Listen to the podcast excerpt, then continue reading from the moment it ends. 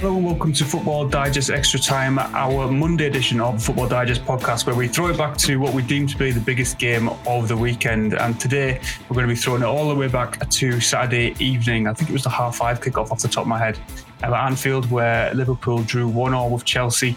I'm joined by Adam Newson, Chelsea correspondent for Football.London, and Alex Richards, assistant sports editor for Mirror Online. We're going to look through the game, we're going to look through the somewhat controversial decisions, and then we're going to look forward to some transfer news. Of course, it is transfer deadline day tomorrow. So if we if we look back on the game first, we'll come on to specifics later, Adam, um, like the red card and and, and such.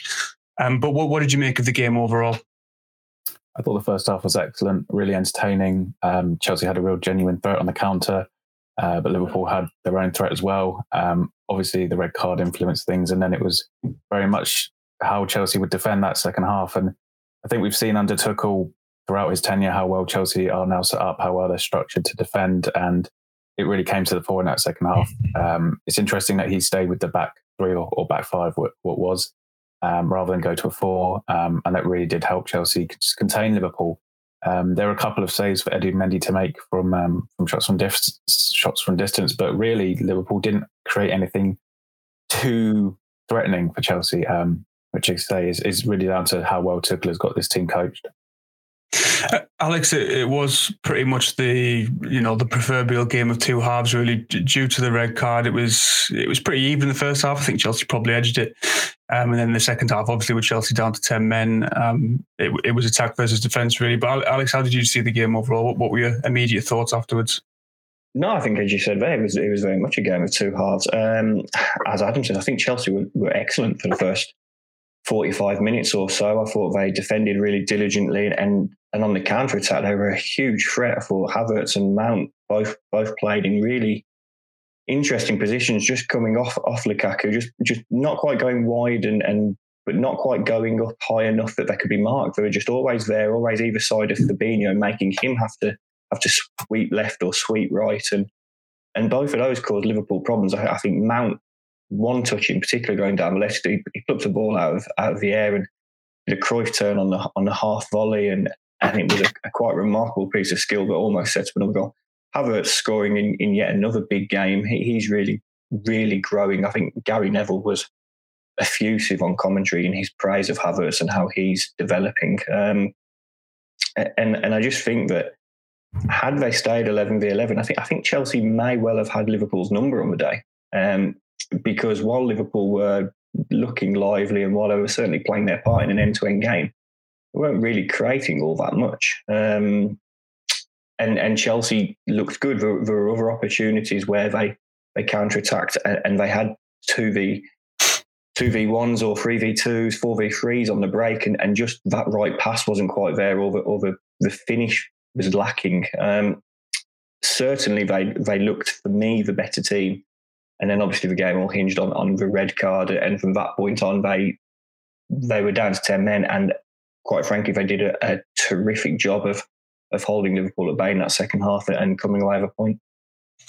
You mentioned the red card there. It would be very difficult to, to speak about this game without going into the red card decision in some detail. I think, obviously, when we've looked back at it, I think it's, if you can see me on the video version of the podcast, um, I'm doing this scooping motion with my arm. And I think that that's probably what has um, you know, what has done James in the end. Um, but Adam, you were at the stadium, of course. Firstly, what did you make of it um, when you watched it in real time? And, and then what did you make of the decision once you saw all the replays afterwards? Yeah, in real time, it was such a scramble, that incident. Um, I thought it was quite clear that James had handled the ball. And from that moment, I was waiting for VAR to intervene. Uh, I guess when you watch the replay, it does bounce off his knee first and then onto his arm. But as you say, there is a bit of a forward motion there, which I think is probably just quite instinctive on James's part. You know, you're a defender, you're trying to keep the ball out, and you move your arm forward just instinctively to try and, and stop the goal. Anthony Taylor didn't take a, a too longer look at, um, at the screen, uh, probably about a couple of seconds just at the still image, which Thomas Tuchel was not happy about at all. Um, but you can understand the decision. The red card feels harsh, but given it denied a clear goal, um, maybe a penalty isn't the right justice in that because obviously that can be missed. So yeah, it was very uh, very complicated decision. Um, I think Andy Taylor probably got it right, but it doesn't change the fact that it did alter the game. And you know, Thomas Tuchel spoke afterwards about how it ruined the game, and whether you agree with that or not, I guess um, is if you're a defending purist, because uh, that Chelsea second half performance was very enjoyable to watch in a very different way than the first half one was. A lot of the talk after the game, Alex, focused on, or at least some of the talk anyway, focused on the double jeopardy, and I, th- I don't think anybody would, um, you know, disagree that the, the referee made the right decision sending him off as per the rules. But do you think maybe that the rules should maybe be changed so that a team doesn't get punished twice for an incident like that? Because obviously there was the penalty and the red card, so it's like a double punishment for for one decision. I don't know what you think about that. I, th- I think in, in, it's an it's an awkward one because you, from my perspective on the incident, Reece James handballs it, and that, that forward motion for me he knows what he's doing. It, it, it, I'm not saying it's intentional, but he knows that he is bringing his arm forward because he's on the goal line and that ball has flipped off his thigh and he's probably going past him. So he knows what he's doing. For me, for me it's a red card. I think if there are situations where it's it's a it's a handball or, or something to that effect where someone's getting sent off and it's unintentional, then yeah, then yeah, certainly that's that's something that I think they still need to to look at. But as I say, in, in this in this situation, I think it's it's quite clear that he's just panicked. Uh, it's no, nothing else to it. It's his it's his fight. He knows where he is. He knows he's on the goal line. He knows it's going to be a goal. So, so he's just brought his arm forward with that forward motion just to purely deny it. Um, there, there, was a lot, as you say, of, of kind of hoo ha about, oh, it's it's his thigh or it's he, he didn't mean it. It happened so quickly. I don't buy that. when he's in that situation, he knows exactly where he's on the goal line and he knows what he's doing. The arm, the arm motion just completely give it away. Um, if his arm had stayed still, you you could turn around and say, "Oh, you know, this this would be a different conversation. This would be, yeah, he, it's hit his arm, it's denied a goal, but he hasn't meant it." His arm going forward and the, the way he did it, the way he moved, he knew exactly what he was doing. It, it happened so sharp, it happened so quickly. It's a snap decision. You see it all the time when when a player miscontrols the ball and then lunges into a tackle it's just a very very split second of panic when when something goes slightly wrong. And I think that's what that's what happened here. So I, I, do think that, as Adam says, Anthony Taylor did get the right decision, and, and as the laws say, he should have been sent off. I think there is there is a situation where the, the double jeopardy standard is is looked at and reviewed, and, and that perhaps it is ended in some cases. But I think in this this particular incident, I think the referee got it spot on all, all the way across the board. The red card obviously was the pivotal moment of the game. Probably, probably turned turned on that. To be honest, well, certainly did, judging by the attack versus defence that we saw in the second half, Adam. But in the first half, uh, for forty five minutes at least, it, it, was a really good game. And Alex has kind of touched on it um, before. But what what did you make of the first half before the red card? Because presumably we were looking there at two teams who are very much going to be in the mix for the title this season. Yeah, absolutely. I thought, as you, you know, Alex said, Chelsea were, were, fantastic in that first half. The way they set up um, really did cause Liverpool a lot of problems. And if their final pass had been better on two or three occasions, they would have had clear one-on-ones with Alisson. Um, I think a lot of Chelsea's season is going to hinge on the fitness of N'Golo Kante. Um, he went off at half time, which kind of makes what Chelsea did in the second half that extra bit impressive because you can argue they didn't just lose one man, they lost two, um, Kante going off as well. Um, so as long as he stays fit, and I think central midfield is an area that is is probably Chelsea's only weakness now. Um, I really do think Chelsea are going to mount a strong title challenge this year. Um, for Liverpool, having Virgil van Dijk back is massive. Having a settled defensive massive. Um, and as long as Liverpool have that, uh, I don't see any reason why they genuinely don't don't launch a title challenge again. Um, I mean, maybe there's a, an element of Roberto Firmino not being quite the, the influence he was in that team, but Diogo Jota's come in and, and has sort of settled in really quickly to that Liverpool team. Seems a perfect fit for that sort of false nine role. Um, so yeah, I genuinely think both of those teams will be sort of in the mix come come the end of the season for sure. We've seen this season. There's been a, a, little bit of a change in the way that referees look at incidents. They've um, they're starting to be a little bit more lenient. They're starting to let more things go, certainly compared to last season, where I think most people would agree that um, you know became a little bit of a joke. The stuff that they were whistling for and, and giving decisions for via VAR. Um, Jurgen Klopp has said that he doesn't like it this season. Ole Gunnar Solskjaer's liking it to rugby, I think, or, or some other such game. Um, Gary Neville said that he does like it. He likes the physicality. He likes the fact uh, that referees are, are, letting more go and, and being more lenient. Um, but Alex, what have you made of the, the, the new sort of refereeing standards, I suppose, this season so far? I, I, think it's it's been good. It's certainly letting games flow more. Uh, I think we saw during the European Championships in the summer um, a much improved general standard of refereeing in that tournament it, when when compared to last season's Premier League. But referees across the Euros, I didn't think there were many particularly controversial incidents where we looked at and, and hammered referees post post matches.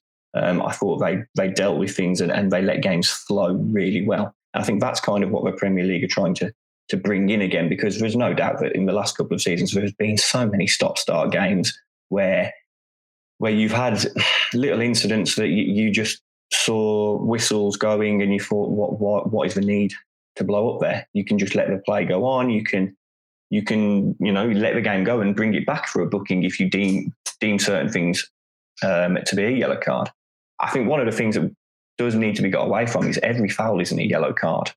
Um, and that seemed to be something that was creeping in in recent years. Now I'm I'm very much game for let's have let's let some challenges go. Let's let's do things that encourage the game to continue a, a quick pace and to continue moving. We all want the ball in play as much as possible. Um, but there are going to be those incidents where you you have players flying in two footed and whatnot where they have to be punished. And and and I think at the moment referees are largely getting the right balance. Um, there's obviously no shortage of controversy this weekend with with Mike Dean. Hey ho, what a surprise that is. Um, with the Manchester United goal, he let that go. Replay showed that perhaps he shouldn't have. The VAR didn't inter- interject either. That's one of those where you think, okay, that's a, that's just a, a, tackle that's pretty, you know, studs up. It might be a little bit high, whatever your interpretation of it that's not the sort of thing we're talking about. We're talking about players just battling, players 50 50s, standing up, putting a shoulder in, being allowed to get on with it. And I think on the whole, we, we saw at Anfield players being allowed to get on with it after Taylor on the whole. If you, you take out the Reece James red card, which I think we've agreed here, but I think he actually got right. If you take that out, I think his game on the whole was very, very good. He let things go and, and he let teams you let teams battle and compete, and I think that's what we want to see. And, and I'm quite happy with referees allowing players to do that. I think just on the the subject of officials quickly, I think at the top of my list of eradicating things from football is uh, when they don't blow for offside. Why is that being brought in when you know, they, they, let everything go? I just find that so annoying just to go off on a complete tangent. but we'll get, we'll get back to the game from uh, from Saturday anyway. Adam, um, we mentioned before before we came on air about Kai Havertz um, obviously scored a goal. Um, you know, his game's not necessarily just about goals per se, um, but it was a lovely header from a from a player you wouldn't necessarily associate with, with, scoring goals like that. But how important do you think he can be for Chelsea this season? Oh, absolutely massive. Um, I think you look back at his time at Bayer Leverkusen, how he evolved into such a key player for them. And when he arrived at Chelsea, there was this expectation that he would just be that guy. Um, his first season at Chelsea wasn't easy he was sort of played as an eight by Frank Lampard. It didn't really work. He then had COVID, um, then had another injury. Um, even sort of after Tuchel came in, there wasn't an immediate uplift. It was, it was sort of late, sort of March, early April that, that start, things started to click for him. But um, that Champions League final goal was so important for him. I think he's spoken about it. Just the, the sort of feeling of acceptance and confidence it has given him coming into this season. That um, uh, he's going to be a huge player for Chelsea. Um, his quality is, is beyond doubt. His his temperament is fantastic, and I think he's sort of he's sneaky good in the air. Um, you saw that header; it was such a good header. Um, and you see his height; he should be good in the air. Um, so yeah, I think he's going to be hugely influ- influential for Chelsea. You sort of look at that front three of, of Lukaku, Mount, and Havertz, and it's probably going to be Tuchel's go-to, um, especially in the biggest games this season. And it it does offer a lot of different attributes, a lot of different approaches that Chelsea can, attack with. So, yeah, um, should be a good, uh, a good, good watch Chelsea this season, especially with those three in attack.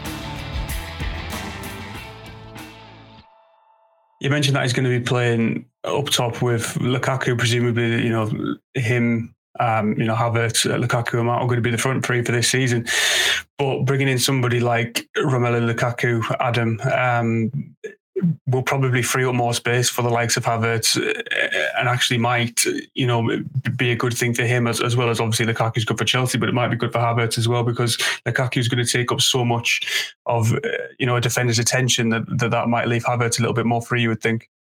Yeah, absolutely. And it's the same for Mount. You know, Lukaku attracts defenders. His, his sheer physicality will take defenders out of the game. And um, that will create space for Havertz and Mount. Um, I'm very interested to see at some point whether or not we see uh, a Lukaku Timo Werner partnership uh, in a few games because I think that tandem approach of, of the threat behind and the, the threat of uh, Lukaku and his physicality might create even more space for someone like a Havertz or Mason Mount to exploit between the midfield and defence. And um, I'm sure we'll see that at some point uh, by Thomas Tuchel because Thomas Tuchel really does like Timo Werner, um, despite his his lack of of genuine goal threat over the, maybe the last year. But um, yeah, so Tuchel's got so many more options. We, you know, we haven't even spoken about Christian Pulisic, Hakim Ziyech, Callum Hudson-Odoi.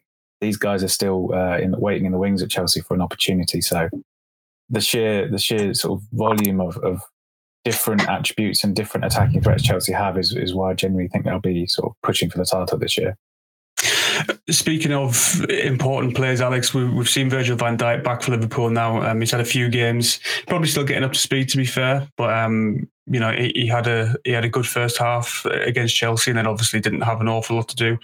Um, in the second, do, do you think that the return of Van Dijk, obviously, you know, we saw we saw last season the, the effect of you know losing him on Liverpool, and, and it wasn't a positive one. Um, but do you think that he is of a standard that he can bring Liverpool back up to be title contenders this season, or do you think that now other teams have made so many signings and that they do lag behind just a little bit? Oh no, I think I think Liverpool are very much in the conversation. Um, Liverpool's starting eleven is good enough to go toe to toe with anybody anywhere, um, and he is obviously a huge part of that. I think there's just a, a, certain level of comfort that he brings to everybody else in that team when they know that he's behind them.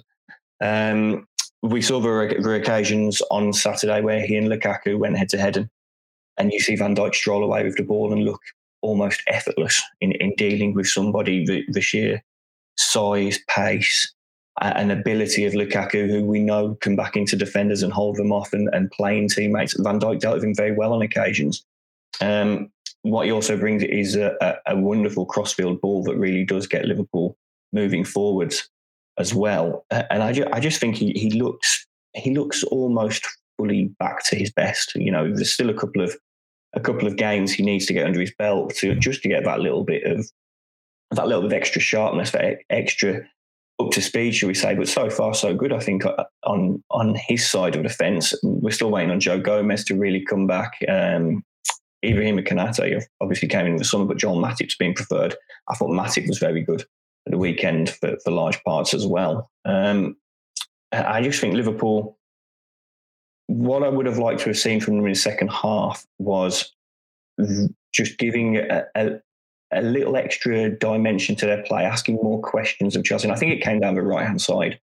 Um, you had Trent Alexander Arnold tucking in a lot. You had Harvey Elliott and Mo Salah, both left footed players, drifting out there, but they also naturally want to tuck in. I think that was the bit where Liverpool let themselves down. Um, if they can, if they can rectify that, and just give themselves another outlet of somebody that can go outside the left back and hit the byline and pull balls back, like we've seen Manchester City do so often. And I think that will give them another little little outlet that will really make them contenders once more. Um, for me, Joe, there's no doubt that Liverpool in this battle this season for the Premier League title, there are four teams and Liverpool are very much amongst it. I've just looked at the clock. It's been 18 minutes and 59 seconds, and we haven't spoken about Cristiano Ronaldo, so I'm probably going to have to rectify that. But of course, he has. I mean, it, it's not particularly linked to Liverpool or Chelsea, but Ronaldo's probably linked to everything, such as his star power. Um, he has signed for Man United, although I'm not 100% sure it's actually official yet, is it? I think they've still got to agree some details, but you know, he pretty much has signed. Um, he's 36 years old. His star power and his name possibly are even greater than his ability. Um, but with, with, Lukaku going to Chelsea, Adam, I mean, if, if it was like a toss up between the two, you know, even for just a couple of seasons, who, who, would you choose? Would you choose Lukaku or would you choose Ronaldo? Do you think Chelsea have made the better signing? Basically, is what I'm asking. Oh, that's a very tough question. Um, look, I think it's interesting that Thomas Tuchel spoke uh, before the end of last season about what he wanted from this summer transfer window, and before all else, he said he wanted excellent characters, players who are going to fit into this, this Chelsea dressing room in terms of the team ethos, in terms of that uh, the sort of effort and energy put into performances. There aren't major sort of genuine superstars in that Chelsea dressing room. Um, obviously, N'Golo Kante, but we kind of know his personality. He's an egotistical guy. Obviously, Cristiano Ronaldo, had he signed for Chelsea, would have brought the sort of arrogance and confidence to, to, to Chelsea, but it also would have brought the I'm taking the pens, I'm taking the free kicks, I'm going to do this, I'm going to do that. And I'm not sure that necessarily would have fit into what Tuchel wants this team to be. So in that sense, yeah, I think Romelu Lukaku is probably the better signing for this Chelsea as it is now.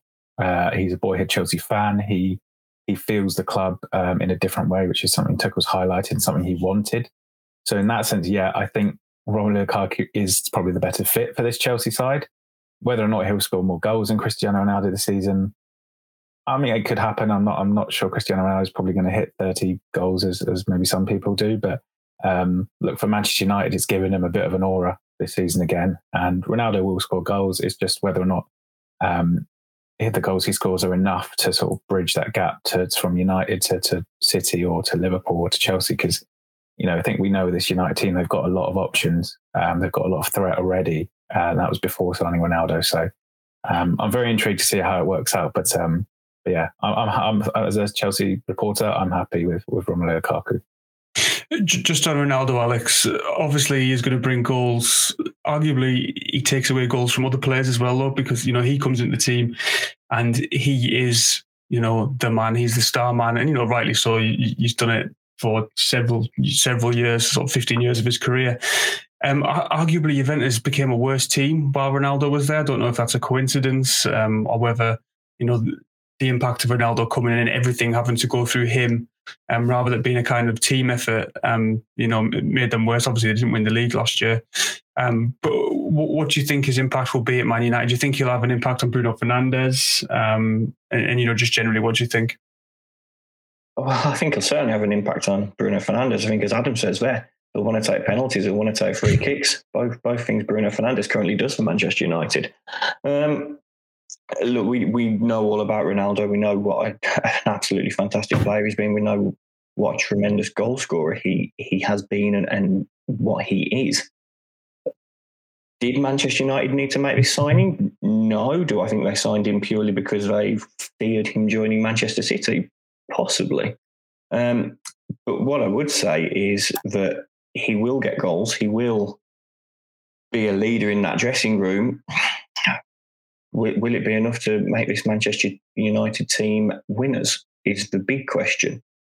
Now, I think Ole Gunnar Solskjaer uh, at the start of last week, if if Manchester United were were contending for the league title with a couple of games to go, we would say that's that's forward progress for Manchester United once again this season, and it probably buys Ole Gunnar Solskjaer another another year at the helm or so. With Cristiano Ronaldo in his ranks, there's, there's no excuses now. Manchester United have to win something. They have there has to be some silverware on the table at the end of the season. It's not good enough that we just say Manchester United have improved again.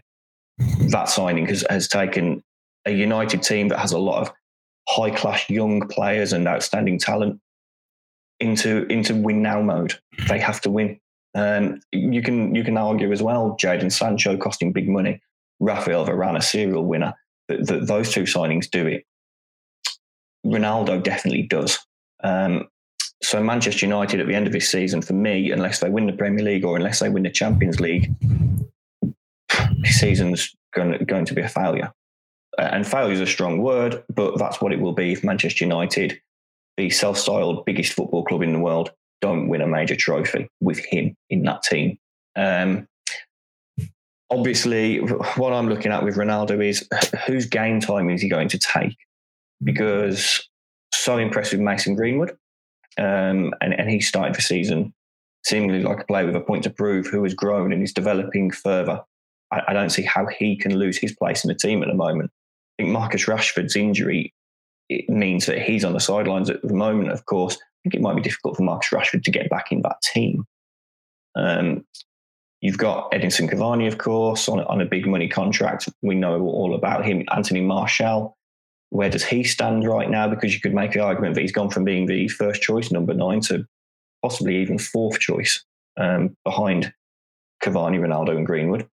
You've got Sancho. Where does he fit exactly? You know, we all assumed that he was being signed to play on the right side of attack. Well, he started on the left at Wolves, which I found surprising. And then you've got Dan James, who Ole Gunnar Solskjaer likes him, but it seems that perhaps he'll, he'll let him go out on loan or may even sell him now that Ronaldo's come in. Um, so there's a lot of questions where United are concerned. And, and with what Ronaldo will bring, we know he brings goals. We know he brings an aura as you say, Joe, he, he, went to Juventus. They went all in on winning the Champions League with him, and that just didn't work. And and there was a, a regression at Juventus over recent years, which for me it's a coincidence that he happened to be there. I think it was a lot of a lot of poor transfers in recent seasons have, have been the biggest reason for Juventus's decline. Um, now, the United, as as I've said, they're in win now mode. They have to win a major trophy. Otherwise, we look at this season and pure and simple, it's a failure. Ronaldo has to play his part in that. Is he going to be the guy that scores the winning goal in tight games against the likes of Chelsea and City? We'll have to wait and see. But that's what he's been signed for. It's not to add gloss to three and four nil wins. It's to score those big goals in those big moments, and that's what he needs to do. I think I saw earlier on Twitter that he is going to be on five hundred and ten thousand pounds a week, which uh, just that's a lot of money. And let's just take that in for a second. I think the three signs between them might be on about one point one mil a week, which is an awful lot of money, which doesn't mean as, as much these days as it used to, to be fair. Um, but, but, yeah, let's just drink that in for a minute. That's an awful lot of money. Um, on transfers, Adam, um, Chelsea still linked with with a couple of names before transfer deadline day, which is, of course, tomorrow. Um, Jules Koundé um, and Saul Niguez, two, two names being heavily linked with Chelsea. What's the latest on those? And do you see either of them coming in? So yeah, with Jules Koundé, you know, Chelsea have had an agreement with him for, for a good few weeks now, but haven't managed to come to terms uh, with Sevilla over a fee. It's looking at, you know, as things stand, less likely that is going to happen um, in the next sort of day or two. Um, so that's maybe not one that, that does go through, despite you know conventional wisdom being over the last few weeks that it probably was going to at some stage, um, especially after Kurt Zouma left. Um, obviously, the sort of emergence of, of Trevoh Chalobah has given Tuchel an extra centre back already, so so there is that covered off. Um, in terms of Saul, I mean, it, it's it's a deal that would work for Chelsea as a loan with a with an option rather than an obligation, um, which I think is where this might sort of have a sticking point because from Atletico Madrid's perspective, I know Saul's a high earner, but why would you let a player who can have uh, an impact in your team? He's very versatile. Why would you let him go to Chelsea without a certainty that you're going to receive a big fee for him because you're just going to lose him then for a season um, and and not really get anything by his wages covered. So yeah, I think that might be one that doesn't happen. Um, there's a sort of a rumbling in the background of Aurelien Tchouameni of, Monaco. Chelsea met with his agent earlier this summer. Um, he actually got the same representatives as, as Jules Koundé, so there's that sort of symmetry there. So that could be one that Chelsea look to do if if the figures are right. Monaco not not qualifying for the Champions League group stages may have uh, strengthened Chelsea's hand on that if they do want to go in. Um, but as things stand, it's sort of Chelsea do have a couple of irons in the fire, but it's not looking as likely as maybe it did a few days ago that they're going to sort of pull one of them out um, before the deadline tomorrow. Uh, just to finish Alex, we'll, we'll, touch on Liverpool again because this this podcast was on was on Liverpool and Chelsea. Um, uh, you know, it probably seems a little bit unlikely, but one name that they are being linked with um, in, in the news is Yves Bissouma, who's obviously had you know a really good start to this season. He was really good that um, last season as well. Um, 40 million is the fee that, has been touted. Um, he, he does kind of seem like the sort of player that, that Klopp might like. You know, he's very physical. Um, you could do, you know, the gegenpressing style, if you like, you would think. Um, so he might fit in there. But what do you think about that potential transfer?